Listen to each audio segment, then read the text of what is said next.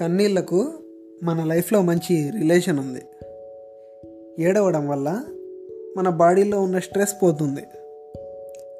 మన చుట్టూ ఉన్న లోకం ఏడ్చేవాన్ని ఒక చేత కాని వాడిలా చూస్తుంది.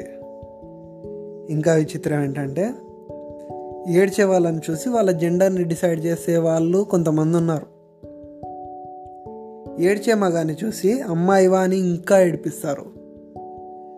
నవ్వొచ్చినప్పుడల్లా పొట్ట పగిలేలా నవ్వగలిగేవాడు. ఏడుపు వచ్చినప్పుడు కన్నీళ్ళు పెట్టుకోవడానికి ఆలోచించాల్సి వస్తుంది. నీకు ఏడుపు వచ్చినప్పుడు బాత్రూంలోకి వెళ్ళాడు ఎలా ఏడవాలి అంటే నీవు ఏడ్చే ఏడుపుకి నీ కన్నీళ్ళు ఇంకిపోవాలి. నీ బాధ మర్చిపోవాలి. అసలు చెప్పాలి అంటే నీవు ఏడ్చిన తర్వాత అసలు ఎందుకు ఏడ్చావో కూడా నీకు గుర్తుండకూడదు. మన కన్నీళ్ళు చాలా విలువైనవి. మరి చిన్న చిన్న వాటికి ఏడవద్దు. ప్రతి విషయాన్ని టేక్ ఇట్ ఈజీగా తీసుకోవాలి. అలాంటప్పుడే మన కన్నీళ్ళు రెస్పెక్ట్ఫుల్గా తయారవుతాయి. కన్నీళ్ళు మన మనసును ప్రశాంతంగా చేస్తాయి. ఏడ్చేవాన్ని నమ్మకూడదు అనేవాన్ని కట్టేసి బెల్ట్తో కొట్టాలి.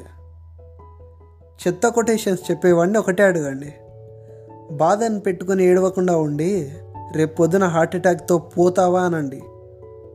అంతేగాని కళ్ళు తుడుచుకుంటూ బాధపడుతూ కలర్ డ్రామాలు చేయొద్దు.